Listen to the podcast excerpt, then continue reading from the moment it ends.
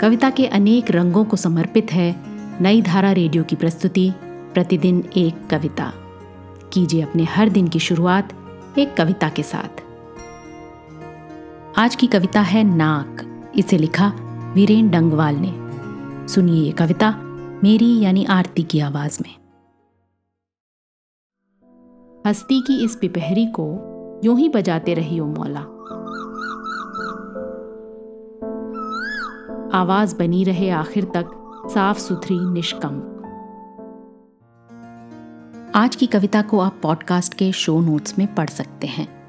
आप जहाँ भी प्रतिदिन एक कविता सुन रहे हैं, वहाँ अपने कमेंट्स शेयर करना ना भूलें।